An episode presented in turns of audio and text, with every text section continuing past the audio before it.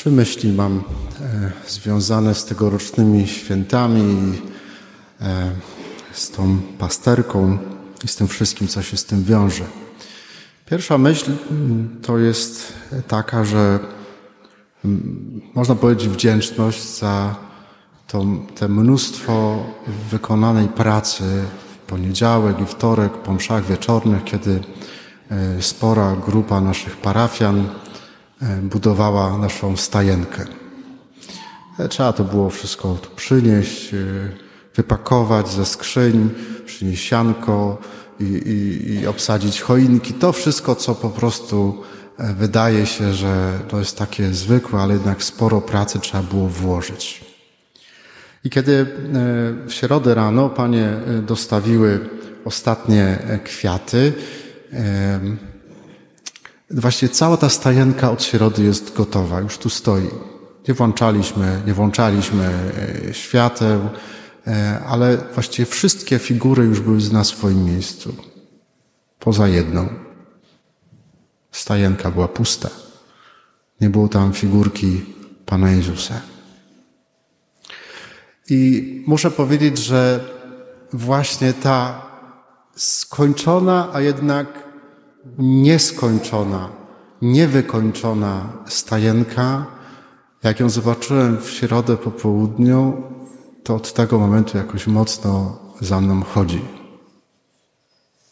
Bo pomyślałem sobie, że właśnie to jest taki obraz, w którym można by było e, ująć przeżywanie świąt przez naprawdę wielu, wielu z nas że wkładamy mnóstwo pracy w to, żeby wszystko było na swoim miejscu, żeby wszystko pięknie świeciło, błyszczało, żeby wszystko było tak, jak to powinno być, czy to w stylu boho, czy w stylu glamour, czy w stylu moderny albo minimalistycznym, zależnie od tego, jak pani domu w tym roku wybierze, żeby to się wszystko spinało. I można włożyć ogrom pracy. Słusznie, dobrze. Ale może się zdarzyć tak, że w tym naszym świętowaniu zostanie nam pusta stajenka. Że nie będzie tego, ze względu na którego to wszystko się dzieje. Że w tym naszym świętowaniu zabraknie Jezusa.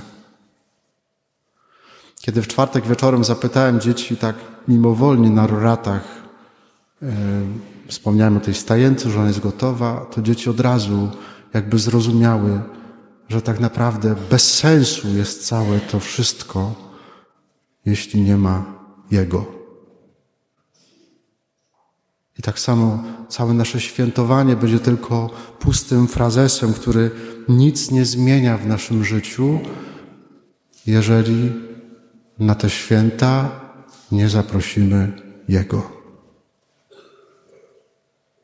My jesteśmy tutaj dla Niego i ze względu na Niego. Bez Jezusa te wszystkie rzeczy staną się takim frazesem, który nic nie zmieni w naszym życiu. Dzisiaj, żeby się uśmiali yy, przy Wigilii, bo moja mama tak mówi, no święta, dopiero żeśmy zaczęli świętować, moja mama, no święta, święta i po świętach. Ja mówię, boż, no boż, mama proboszcza, nie? Nie ma jej tu, bo śpi już, więc mogę to powiedzieć, tylko nie powtarzajcie. Może tak być, słuchajcie. Może tak być, jeśli nie zaprosimy Jego.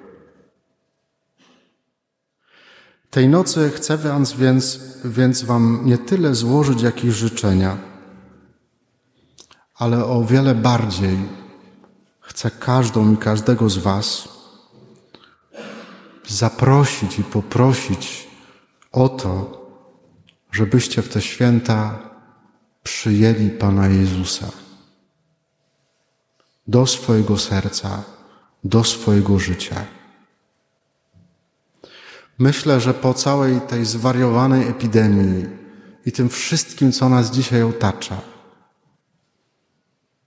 to na nowo trzeba przyjąć Pana Jezusa do naszego serca.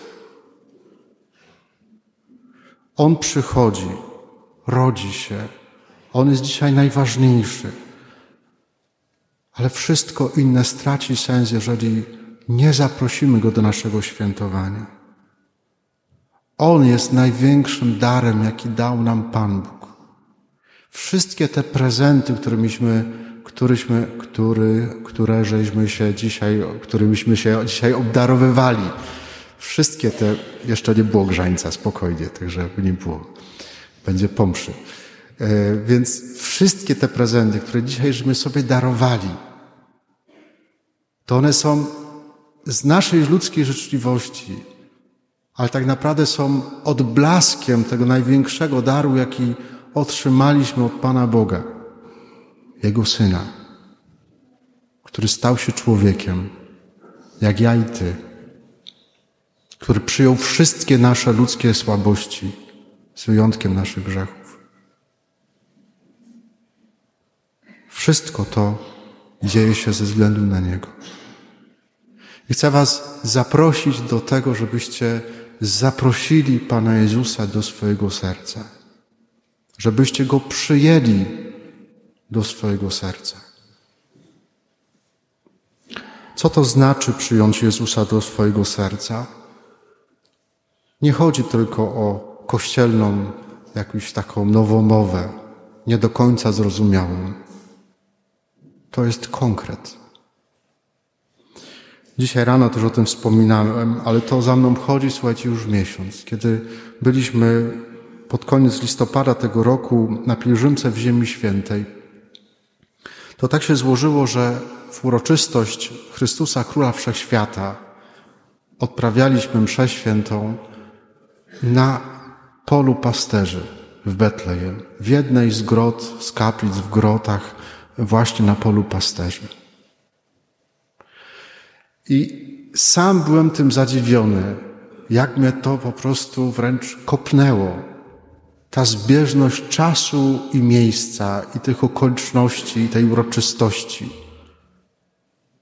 Bo uświadomiłem sobie, nie pamiętam, ale chyba pierwszy raz tak mocno, że rodzi się król. Że my dzisiaj świętujemy narodziny króla. I te, takiego króla, który jest Panem naprawdę całego naszego życia. To, co dzisiaj zapowiadał w pierwszym czytaniu prorok Izajasz, że na jego barkach spoczęła władza, że nazwano go przedziwnym doradcą, Bogiem mocnym, odwiecznym Ojcem, księciem pokoju w rękach tego króla, w rękach tego dziecka, które dzisiaj się rodzi, jest całe nasze życie.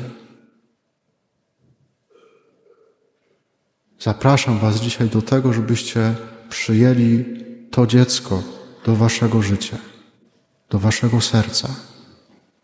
Tak jak przyjmujecie małe dzieci, które się pojawiają w Waszych rodzinach, z taką ufnością, tak przyjmijcie to dziecko tego króla. Ta władza Pana Jezusa nie jest taką władzą, która chce być tyranią, jest tyra, która byłaby tyranią. Nie. On chce, dlatego się narodził jako dziecko, że chce, żebyśmy przyjęli Go jako króla, jako naszego Pana i Zbawiciela w wolności. Każdy w swoim życiu. Chcę Was zachęcić do tego, żebyście dzisiaj, żebyśmy po Komunii Świętej na chwilę zamilknęli. Pośpiewamy kolendy, a później chciałbym, żebyśmy na chwilę zamilknęli. Żeby każdy w tej ciszy, tak jak potrafi, swoimi słowami powiedział: Panie Jezu, chcę, żebyś był moim Panem i Zbawicielem. Chcę, żebyś był moim królem. Chcę, żebyś, żeby każda chwila mojego życia I ta radosna, i ta trudna, i ta, która była, i ta, która się wydarzy, o której się może obawiam. Chcę, żeby każda chwila mojego życia była w Twoich rękach. Przyjmijmy Pana Jezusa. On chce być przyjęty przez każdego z nas. Dlatego nie przychodzi z wielką mocą, tylko przychodzi w słabości małego dziecka, żeby każdy mógł to dziecko przyjąć.